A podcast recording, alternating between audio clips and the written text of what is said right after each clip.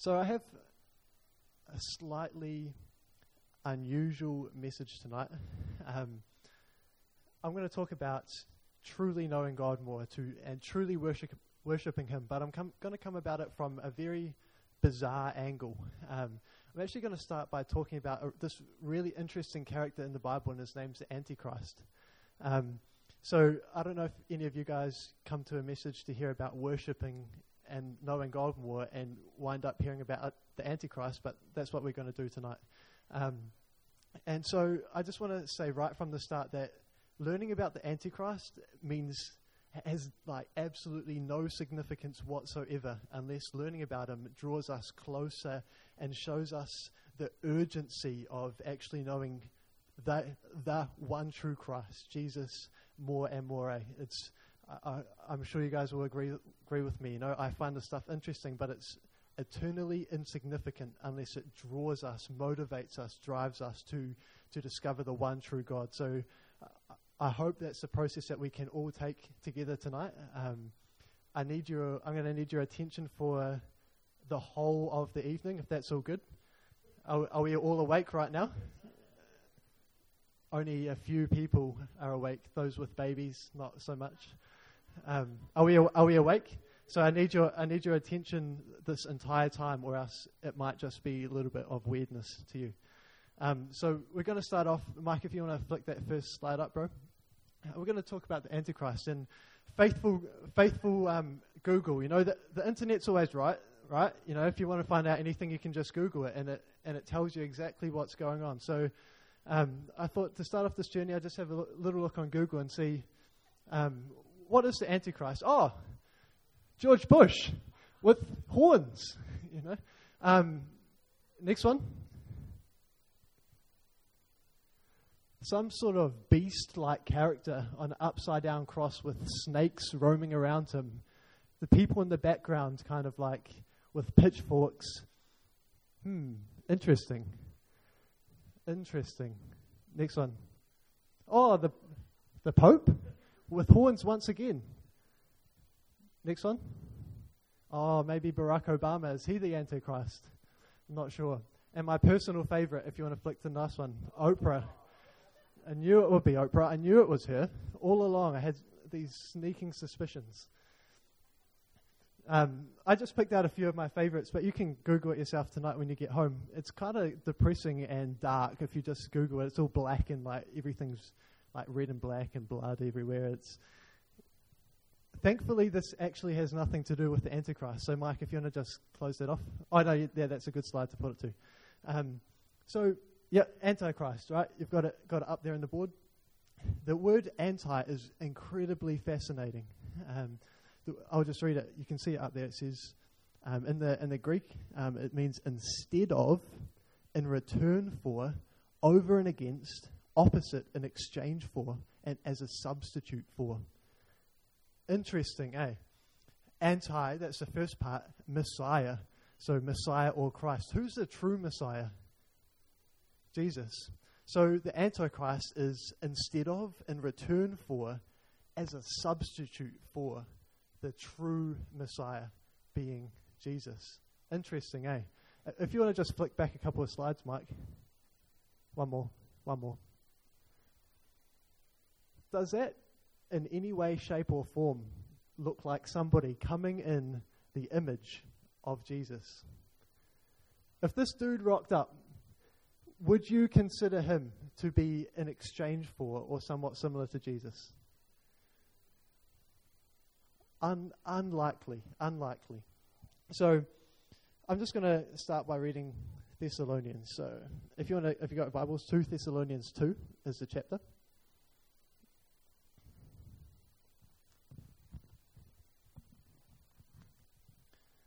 Are we ready?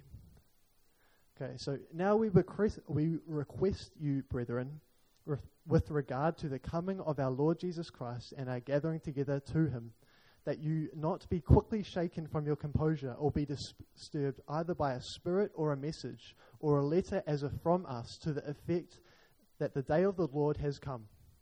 So he's saying, just chill out, guys. Um, there hasn't been a secret rapture that you weren't invited to that's happened yet. Just just relax. Let no one in any way deceive you, for it will not come unless the apostasy comes first and the man of lawlessness is revealed. What's apostasy? There's any, it's a big Bible word, eh? Apostasy. So the, the word apostasy means um, it's like a falling away or a departure from the truth.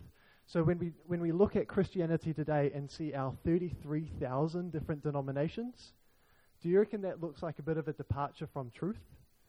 Realizing that we are to be one, we are to be unified, and that there is one truth. Would you say thirty-three thousand different ideas, concepts, opinions is a little bit divided? It's a little bit apostate. Um, so it will not come unless the apostasy comes first and the man of lawlessness is revealed. That's another name for the Antichrist, known as man of lawlessness, also known as the abomination of desolation in Daniel, or the Antichrist in, in John. The man of lawlessness is revealed, the son of destruction. Now this is the key verse. Who opposes and exalts himself above every so-called God or object of worship, so that he takes his seat in the temple of God, displaying himself as being God. God, capital G, the one true God. So I read that again. Who opposes and exalts himself above every so-called God or object of worship, so that he takes his seat in the temple of God, displaying himself as being God. Might just read the rest of the chapter, just because it's interesting. Do you not remember that while I was still with you, I was telling you these things? And you know what restrains him now, so that in his time he will be revealed. For the mystery of lawlessness is already at work. Interesting. Maybe something to look up later. Only he who now restrains will do so until he is taken out of the way. Then the lawless one, remember, the lawless one is known as Antichrist, will be revealed, whom the Lord will slay with the breath of his mouth to bring an end by the, to bring to an end by the appearance of his coming. That is, the one whose whose coming is in his accord with the activity of Satan, with all power and signs and false wonders, and with the deception of wickedness for those who perish, because they did not receive the love of the truth so as to be saved. For this reason, God will send upon them a deluding influence, so that they will believe what is false, in order that all those who, in order that they all may may be judged who did not believe in the truth but took pleasure in wickedness. Now it gets a little bit lighter now. But we should always give thanks to God for you, brethren, beloved by the Lord, because God has chosen you from the beginning for sal- for salvation through sanctification by the Spirit and faith and in truth. It was for this he called you through our gospel, through our gospel, that you may gain the glory of our Lord Jesus Christ. So that then, brethren, so then, brethren, stand firm and hold the traditions which you were taught, whether by word of mouth or letter from us. Now may the Lord of Jesus Christ himself and God our Father, who has loved us and given us eternal comfort and good hope by grace, comfort and strengthen your hearts in every good work and word. Interesting little passage, eh? It's one of those ones that you kind of just read and skim over, doing a bit of bedtime reading. Oh, I don't really, I don't really need to know that. Flick the page. It's the biggest. Uh, whenever I tell people I'm interested in learning about this sort of stuff, that's the biggest thing. It just doesn't matter. You just don't need to know about the end times. It's irrelevant. No one knows about it. No one knows what it means. So just turn the next page. And what I hope to illustrate tonight, that sure, these things can seem real bizarre and crazy, but is so very relevant to us today. Um, so what I'm going to talk about tonight is not necessarily the person of the Antichrist, but what's called the spirit of the Antichrist. So um, in First John four verse three, um, John tells us that the spirit of Antichrist has been operating since Jesus was uh, came in and walked on the earth. So I personally believe that there will be an Antichrist that comes at the end, but we're not so much going to focus on that tonight. We're going to focus on the spirit that's actually in work, in at work in the world right now, today. Um, so back to back to what we were talking about before, Second Thessalonians. So um, the Antichrist, who opposes and exalts himself above every so-called God or object of worship, so that he takes his seat in the temple of God, displaying himself as being God. So where's the temple of God? In our hearts. Yeah, so um, if you want scripture for that, uh, Second Corinthians six verse sixteen. What agreement has the temple of God with idols? For we are the temple of the living God, just as God said, I will dwell in them and walk among them, and I will be their God, and they shall be my people. So we are, we are the temple of God, and the Holy Spirit, God himself, dwells inside of us. So when we when we learn about this spirit of the Antichrist, right, it says he exalts himself above every so-called God or object of worship, so that he takes his seat in the temple of God. Can the spirit of the Antichrist be at work in non-believers? I don't. I personally don't think so, because he, non-believers are not the temple of God. He takes his seat in the temple of God, displaying himself as being God. Not a God, not a different God. God, capital G in my Bible, the one true God. He takes his seat in the temple of God right here, displaying himself as being the one true God. Isn't that fascinating and slightly terrifying at the same time? Remember, this is not something that's going to happen far in the far distant future that we don't need to worry about. This is a reality that's been happening since Jesus walked the earth. And this is um, this is what's called uh, yeah, spiritual dis- deception. Uh, welcome to the to the true spiritual warfare. We hear about spiritual warfare. We sing songs about spiritual warfare. We pray thinking that we're engaging in some sort of form of spiritual warfare. I'd just like to read you a verse about that. I've just been buzzing out on this verse for the last couple of months. Anybody who's hung out with me has heard it a million times. Um, so, it says this. For though we walk in the flesh, we do not war according to the flesh. For the weapons of our warfare are not of the flesh, but are divinely powerful for the destruction of fortresses. So he's saying we've, um, we've got these weapons, and they're for destroying fortresses. They're divine and they're powerful. And then he goes on to tell us what these fortresses are. We are destroying, listen to this, remember, you all promised me your attention. We are destroying speculations and every lofty thing raised up against the knowledge of God, and we are taking every thought captive to the obedience of Christ. I might just read that one more time. For the weapons of our warfare are not of the flesh, but are divinely powerful for the destruction of fortresses. We are destroying speculations and every lofty thing raised up against the knowledge of God, and we are taking every thought captive to the obedience of Christ. Interesting. So he's saying, he's he's talking about spiritual warfare, and he's saying that there's these fortresses that we need to destroy, right?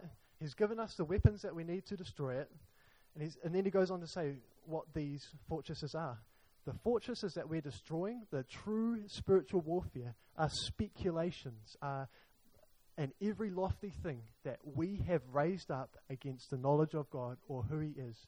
The fortresses in our own minds, the fortresses in our own hearts that that we have raised up, our opinions of God, our speculations, our thoughts about God that we have raised up against who he truly is. Welcome to the true spiritual warfare.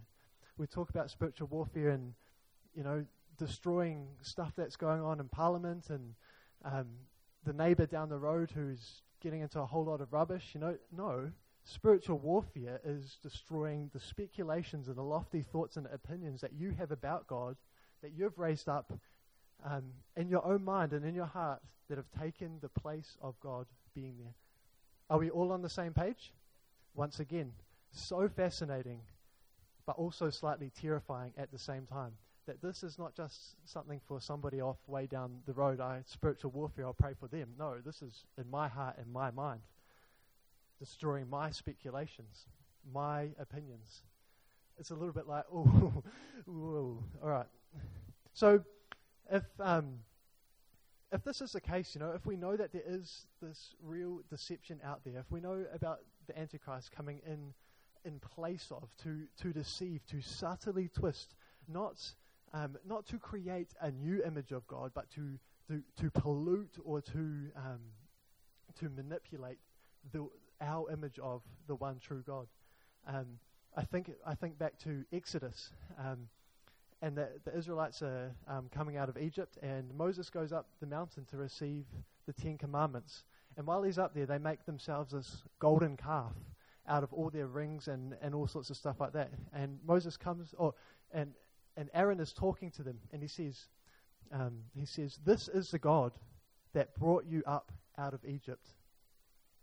This is the God who brought you up out of Egypt. Not this is a new God for you to worship. This is a new God of gold. No, this is the God who took you through the plagues, who opened the Red Sea, who did this, this. This is that God." Interesting, eh? Not a new God, just a distorted, polluted image of who God truly was. Interesting, but slightly terrifying at the same time, hey? So, if that is the reality, how... How can I not be deceived? How how can I know how can I know the one true God? What if I go to Bible college and get a P H D and study, study, study, study and learn the Bible off, off by heart and, you know, get the most qualifications? Is that is that legitimate? Do you reckon that would help? Anybody? Mm, I don't know. Well, the Pharisees were some of the most intelligent people in all of Israel. They had they memorized most of the Bible. They knew everything inside and out, but when the Messiah himself rocked up in the flesh, they didn't even recognize that this could potentially be that person. Slightly terrifying, hey, you know, to devote your whole life to studying this thing and completely missing who he truly was. Maybe I need some more spiritual experiences. Maybe I need to, to come up the front and get prayed for, and maybe some of the leaders can kind of like impart God into me. Or, um, you know, maybe I need to go to another conference so that I can get Bill Johnson to lay hands on me, and maybe I'll receive some sort of impartation. Do you reckon that would help? I don't know. I've, we've been looking like a little bit um, as a as a life group or um, group of us into something really bizarre. It's called Kun- it's called Kundalini. We're not obsessed with it. We just found it interesting. um, it's It's Hindu, it's a Hindu version of the Holy Spirit. It's absolutely fascinating. What happens in Hinduism, right, is they have a guru, um, and they have all their disciples, and um, it's kind of just like church, you know, or not like church, the people, but church, the, the Western institutionalized um, building, is that they what they do is they pray for each other, and the guru comes and places his hand on the forehead of his disciples, right, and they fall backwards, and they have these intense experiences of love, of joy, of peace. This is not Christianity. I'm talking about Hinduism. Laying on of hands. Not not demonic experiences like, you know, um, maybe that could be a reality, but the ones that they talk about are love, joy, peace, happiness. In Hinduism?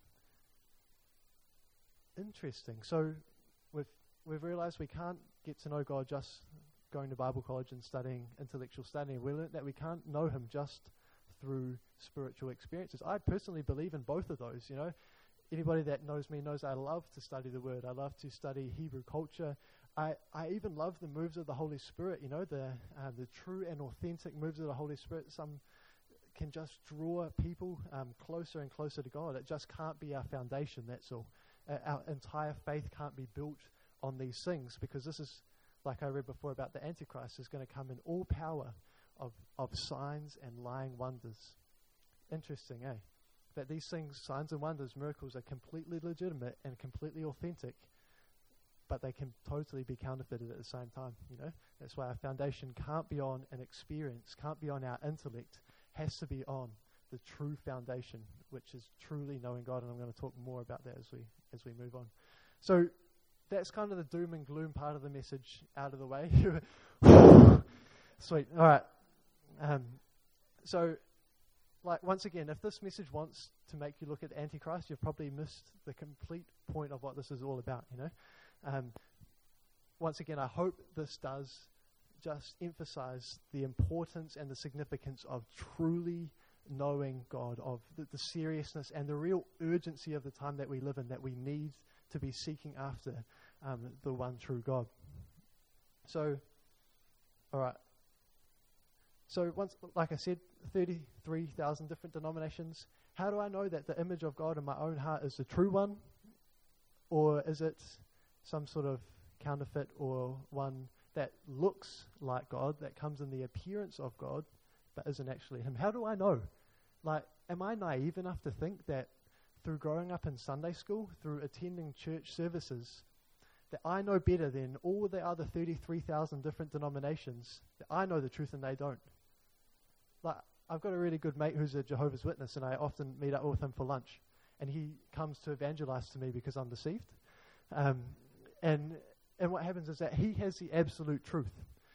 Um, the Jehovah's Witnesses, you may not know, are the only uh, denomination that are systematically evangelizing the whole world, um, and that they have the absolute truth, and uh, we we need to become Jehovah's Witnesses because um, they have the revelation of the Christ. They know what's true, and I don't.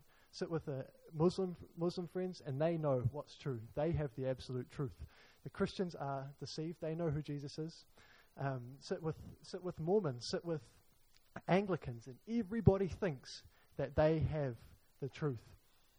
This is what this is what deception is. You think you know, but you are actually believing in a lie. You know, deception is not you know that you're deceived. You think that you've got it all together. You think that you've got it all down. And how, in my limited life, can I possibly imagine that just through growing up in Sunday school, coming to church services, doing the Christian thing, that I could actually know?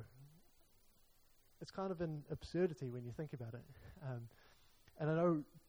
With me, part of my personal journey has been coming away from just chilling and getting to know God as He as He truly is. I, um, a few a few years back, I um, started talking to to my granddad, um, and was it ten years ago, Dad, that granddad decided to walk away?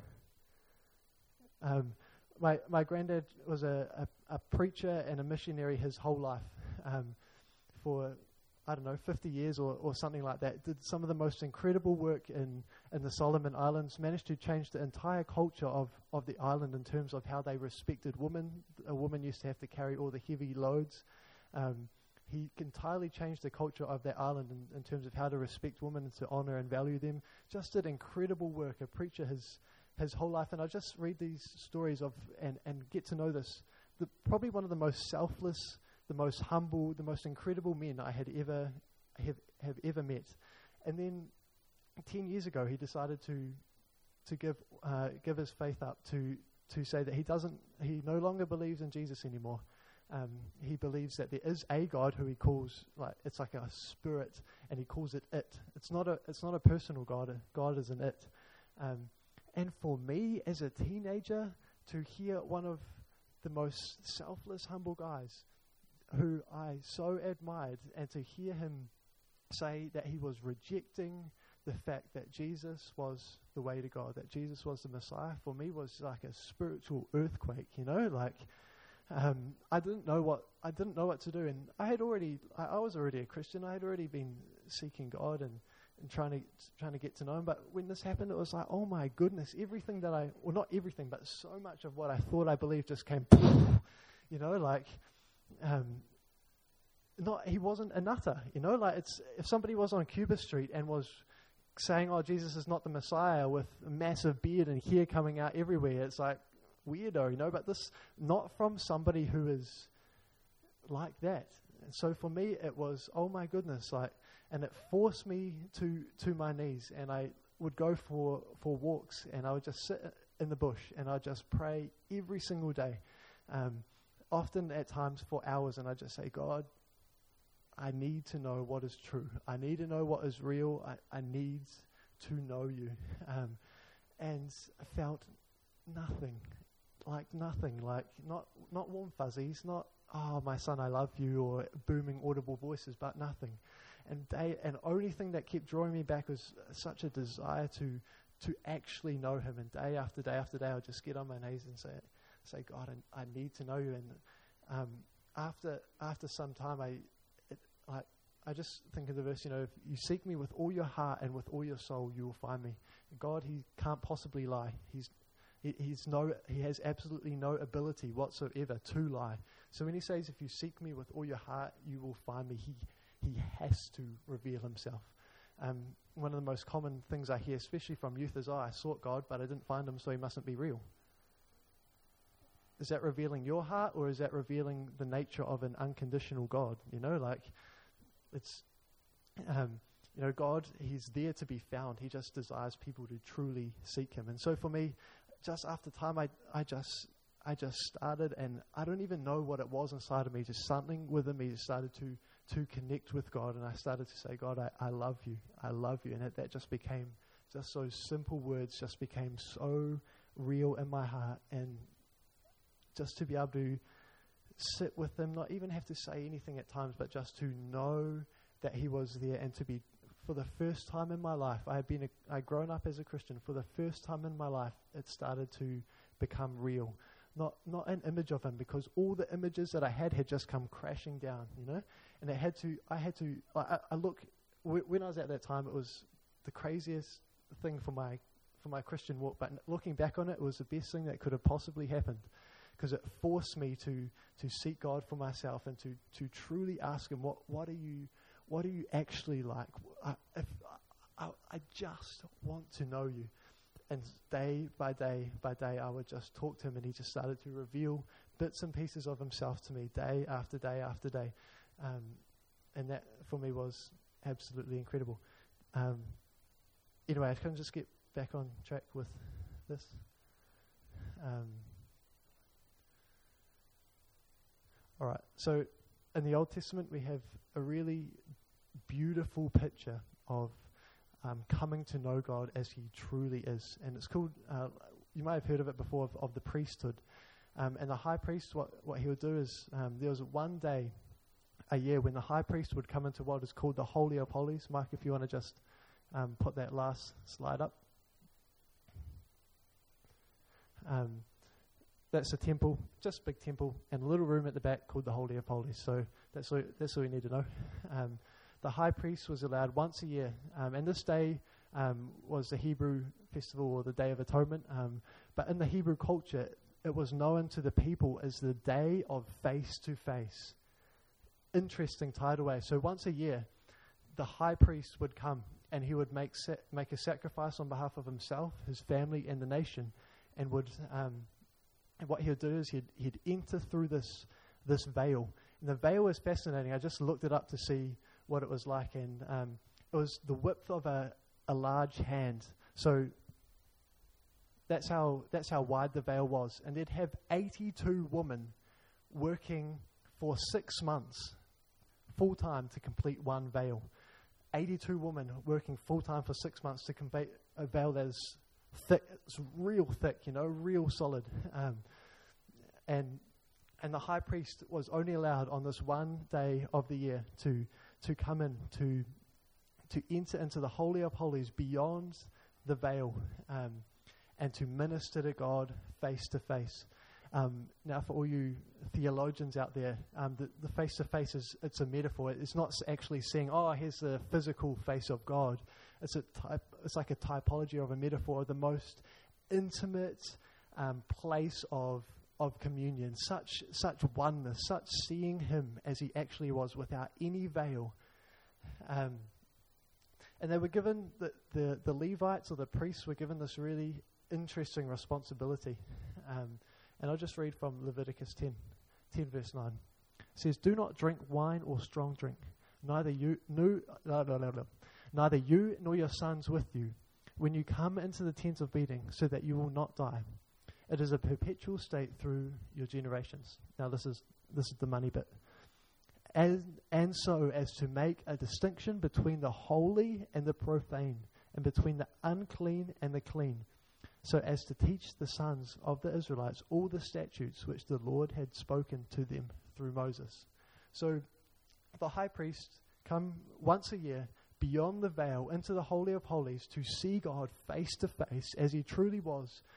They were the only people who God entrusted with the responsibility to discern what was holy and what was profane. What was holy being what was set apart, that which was pure, that which was authentically of God, and that which was profane, The word um, profane, the root of that in, in the Hebrew is kahal, and it means polluted or defiled.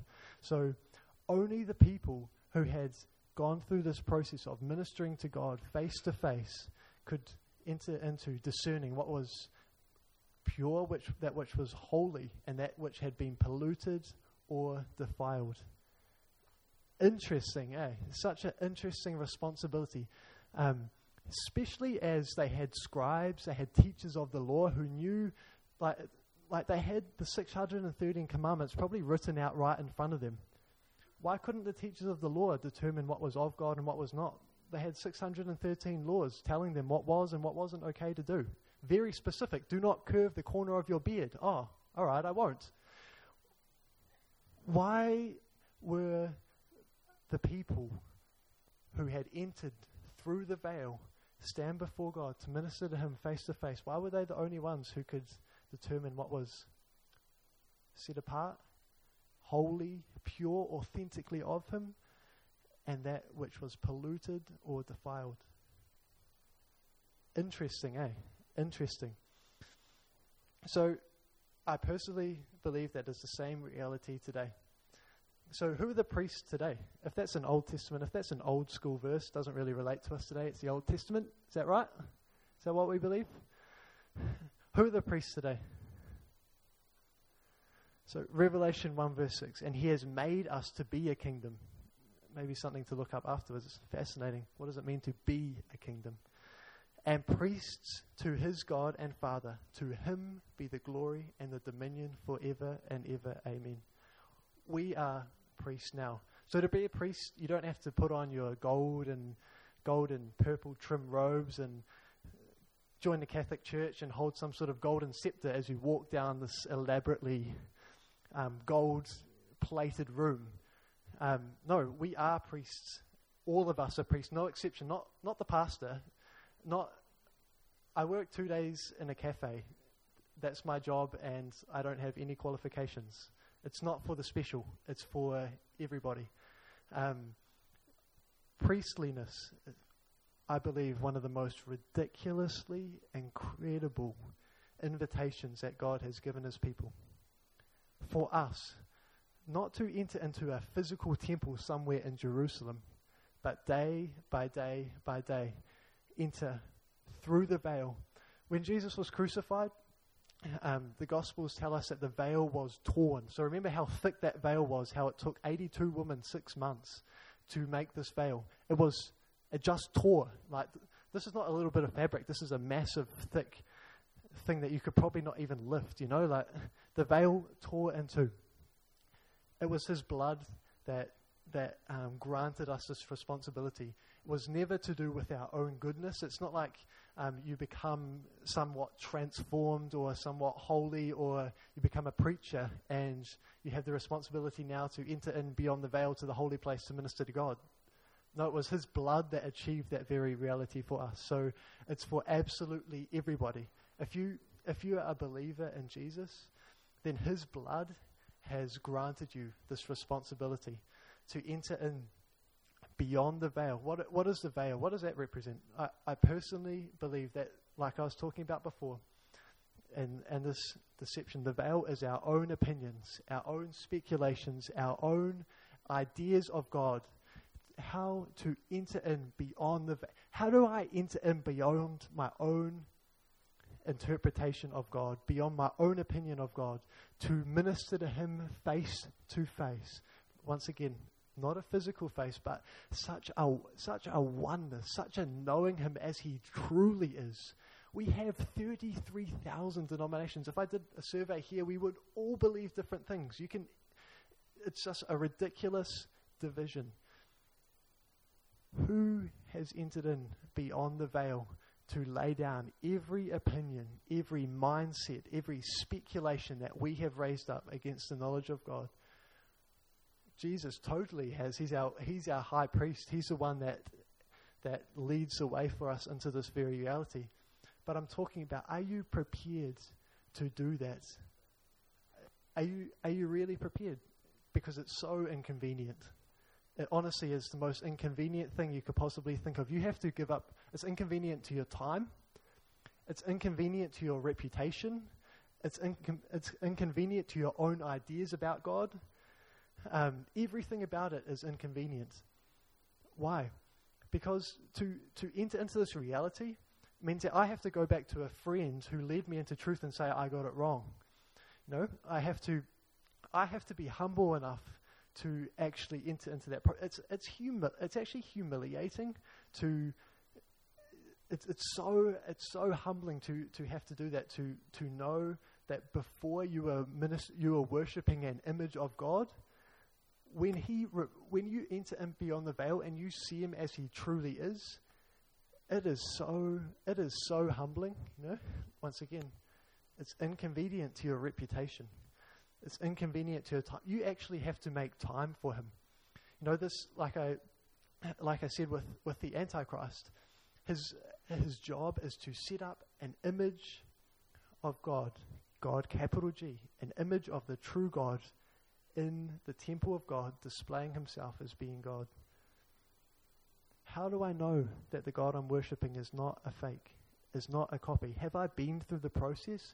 Have I entered in beyond the veil, beyond my own speculation? Have I been on my knees asking him that he would strip away everything that I've raised up against him, every idea, every concept, every opinion? Who is prepared to go through this process? Are you prepared to go through this process? Take your time, take your reputation, take your own ideas, people thinking that you've got it all together. I've just found that I've just found out now that no one has it all together. And I sit down with, have conversations with people after people, and the only people that have it all together are the ones that are telling me they don't know anything, are the ones that are telling me that they actually have issues in their heart that they need to deal with. We're either dealing with them or we're sweeping them under the rug. There's only two options. We either don't know them as we as we ought to, or really there's no other option. You know, the people that say, yeah, I've, I've got it sussed, they're once again, deception. Thinking you know something. Like Sandra shared this morning, I think Greg the other week, about us and our blank. That's how much we know. Are we prepared to enter in through the veil, through our own concepts, opinions, ideas of God, to actually get on our knees before him and to seek him for who he truly is? It is so terrifying to, to see the state of the church today and how divided it is, but I'm also filled with such incredible hope that we have this unbelievable privilege that you can enter in beyond the veil, that you can stand before and minister to God face to face, that you can see him as he truly is. And that's what true unity looks like in a body. And I believe that God is calling us at the Rock to this very reality, that we would come to a place of such absolute unity that we would so lay down our own pride and our own agendas, that we as a body would come to see him as he as he truly is. And that's what true unity is, when everybody comes through the same process, humbling ourselves, walking together, you know? Um And this, this ministry is not just one-on-one, it's with people as well. God can use people to, to strip the veil from your eyes. You know, he's done it time and time again with me, when people will come into my life and share something that does not quite match up with what I had previously thought. Um, that's why we have to we have to walk together. We have to be in life groups, contending for truth, walking with one another. Are we, are we prepared to do that? It'll be inconvenient. It'll be inconvenient to have to go to life group when you could be watching a movie, to be contending for truth when you could just be proving everybody else wrong because you've got it all right and they know nothing. Invitation, I believe, is one of the most incredible ones of our entire human existence. You have the invitation to see him as he truly is. It's absolutely unbelievable, I think. Um, and now, so to the to the worship part. In John four twenty, have a look. John four twenty. Um, but an hour is coming, and now is. That's quite interesting. An hour is coming, and now is, when the true worshippers. What does it mean to be a true worshipper? Will worship the Father in spirit and truth. For such people, the Father seeks to be his worshippers. God is spirit, and those who worship him must worship in spirit and in truth. What does it mean to be a true worshiper? Would we like to worship the Father the way that the Father desires? Or would we prefer to worship him the way we desire? See, for me, worship is not songs, it's not singing. It can be kind of cool. I love Sandra's violin, it's nice. But the but the true worship, remember the high priests were the ones that would minister to God. They went through this process, coming beyond the veil, standing face to face with God, um, ministering directly to him. This whole process that I've talked about, this is what worship is. It's being on your knees before him. It's it's crying out to, to truly know him. And we have this picture of David in the Bible, and it's so fascinating. He was known as like is known as almost like the pioneering worshipper. Um, and he would he wrote all our Psalms, by the way. Um, do you think he was a worshipper because he wrote nice songs and had nice tunes, or was he a worshipper because he was a man after God's heart? And see, in Psalm one nineteen, David is crying out to God for insight and understanding into his law. Now, he probably had the six hundred thirteen Levitical laws written down in front of him. Why did he need to cry out to God for understanding of his law? Because this is what true worship is. An hour is coming, and now is, when the true worshippers will worship the Father in spirit and in truth. Truth truth is not correct doctrine. Truth is goes so much further than, than correct doctrine. If I if I think I just think it, like think of an example uh, that I thought of the other week is just um, Santa Claus, right? If if God is if God is Santa Claus, an authentic response of worship for us would be to come to him and ask him for presents. If he was, would be authentic, right? That would be completely de- legit. What if God is the bridegroom? You know, what if he is a, a loving father? Then truth looks like truly knowing the Father as the Spirit illuminates, not through, not through doctrine, not through theory, not through trying to suss it all out, but when the Father truly tears down that veil that's in your eyes and reveals his nature and his character to you. And you express your worship, your expression of that is becoming a son, is becoming mature, like Sandra talked about in the morning. You know, we're, it's not just about knowing truth. We're, we're becoming, we're becoming true. We're becoming more and more and more true every day as our veils are taken away, are ripped, teared down from our eyes as we enter into that holy place, seeing the Father as he truly is, not a concept, not an image of God, not, not something, not some image of him, but him as he truly is. And our expression of worship, this is our expression of worship to him, is truly seeking him, truly ministering to him, to, to come to a place of such of such oneness that your thoughts are his thoughts. Every little intention of your heart comes comes from him. Every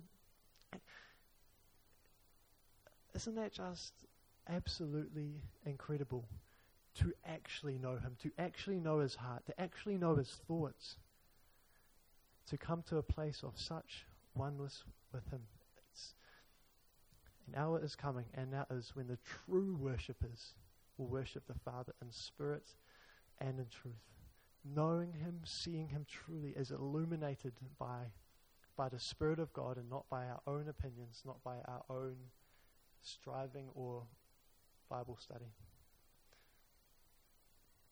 And um, that's pretty much all I have for tonight. Um, I just, actually no, I just share one more thing. Um, just once again, tying everything up, back to what we talked about at the start, the Antichrist, the image of God, the spirit of the Antichrist. Um, it says, Then the lawless, then the lawless one, or then the Antichrist, will be revealed, whom the Lord will slay with the breath of his mouth, and bring to an end by the appearance of his coming. Have you ever been slain by an appearance of somebody? So if I, have you ever been slain by somebody's appearance? Kirk, you're looking good tonight, mate, but you don't kill me when I look at you. You know, like, um, this. Man of lawlessness, this Antichrist, is is brought to an end at the appearance of his coming.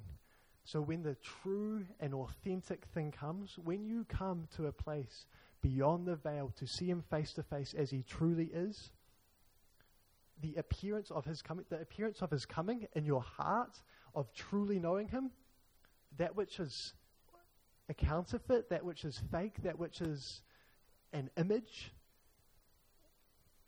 is it's totally brought to an end. And and once again, that is the that is the only way we can um, not be deceived, is by truly knowing what, what is authentic, what is real, what is what is true. The appearance of the true Messiah, the true Christ, when that which is fake is revealed by that which is true, there's no there's no comparison, you know. When you come to know him, you come to know him, you know. Like, I didn't know, sometimes it's hard to put these things to words. I didn't know that I could actually know him, like actually know him, like not just know about him, but actually know him. And that's what he does when when when the image of God in your heart is slain, is um Is, is brought to an end, and the real thing is revealed. You you know that you know that you know that you know that you know. It's such an incredible privilege. But who who is prepared to enter into the process, to day by day by day by day by day, enter into the holy place, come beyond the veil, to be on your knees? It's so inconvenient to be on your knees, truly ministering to him. One heart, one soul, one mind. And I, I believe that this is an invitation for all of us, especially at The Rock, as God is um, is doing such incredible things here. Can can we as a community be humble enough to walk with one another, um, to, to lay down our pride, to lay down our agendas, to lay down our speculations, the lofty things that we've raised up against the knowledge of God, and be humble enough to walk with one another um, and to come into seeing him as he truly is. Incredible, incredible, incredible, incredible privilege that we have, hey?